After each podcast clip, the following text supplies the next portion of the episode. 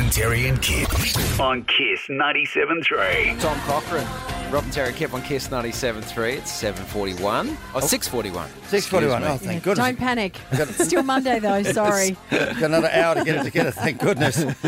Um, I went down to Melbourne over the weekend. Both my kids live down in Melbourne, and we hadn't seen each other for a while. We didn't go down in June. Uh, there's nothing happening for 'em- us to go and cheer for. Uh, but we went down, and um, I- I'll, I'll say this. When we get together, we of course it's called us the gang of four. We're tight. We've Yeah. got a, a, a patter that goes between us. We've got gags we share between us. We've got an energy that happens with us, and it reminds me actually of my own family, where I'm one of seven kids. And your family gathering, you know, Hansons are big personalities. Yeah. There's organisers. The, the talking is frenetic. The gags are frenetic.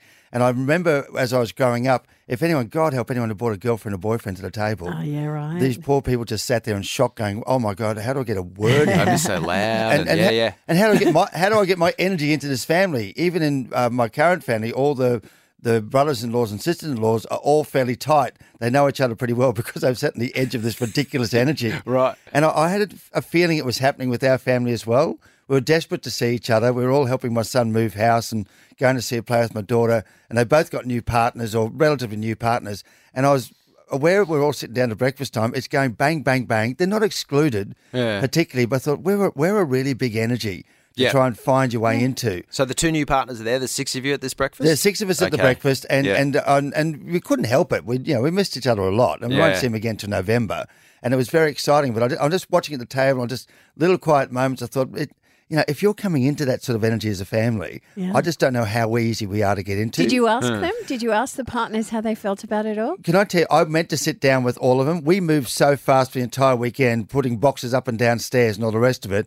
I was particularly, you know, to have hugs, ask them about what they're up to and what they were doing and all the rest of it. But uh, uh, they're both quieter sort of people, my kids' partners. So, I, you know, and a little bit private. And I, don't- I don't if you enough guys of are big yet. personalities, that's not surprising. Yeah, right, is true, it? yeah, you know, yeah. you're going to pick the yin yang, opposite yeah. sometimes. But are your families very easy to get into for s- from someone from the outside, someone who's coming as a partner? I think my family is. Yeah, they're very. My, my family's very close knit, but they're also yeah, they're pretty easy to get to get close with. Yeah, I- we're, I we're- think. we're friendly. We're very welcoming. Coming Yeah. coming into the cacophony of what's going on, but you know it's going on. But there is a bit of shock. Like my dad is always, uh, you know, you know, they say don't talk about politics, don't talk about religion. That's all my dad wants to talk about. right. It's just like so, so. he- so you have to warn them. yeah, you have to preemptive go. warning. Yeah. he's gonna he's gonna ask you how much money you get paid. Oh, Just ignore him. Just ignore him. You don't have to answer yeah, to be exactly. polite. Yeah, yeah. See, I've seen both sides of this coin. So when Tony was alive, we were Team Smart, the Yeah. Smarties. Yeah. Yeah. And he was very particular about holding on to the, the gang of five. Yeah. And we used to kind of swarm. And my family, I know, found it particularly difficult because Tony was a very big personality.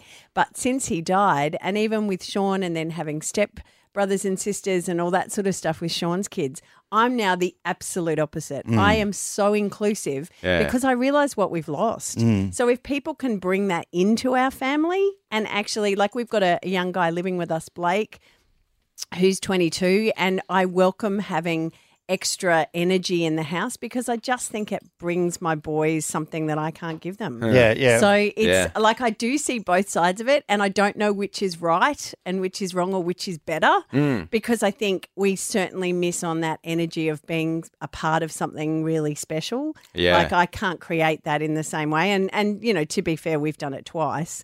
Um, and still we're left kind of just the four of us. But, you know, it's it's an interesting thing and I reckon Mm. it's the more you're the more I welcome people in, the more able my kids are to get a different space. And that's Yeah. all I can take out of it. So I mean Yeah. I, I listen to you and I think, Oh yeah, I remember that. Yeah, yeah. I remember that. Well, I, I know this Christmas we're looking at maybe going all to one place, having a Christmas and inviting both partners, but leaving it like we're just there for three or four days, you know, so to make Yeah. it more inclusive. But I also know, I remember uh, generationally that my goddaughter had the first of the boyfriends in, the, in that next generation. Yeah. I saw him stand at the end of one of the fam, ham, uh, Hanson family gatherings and I went up behind and said, This is nothing, mate.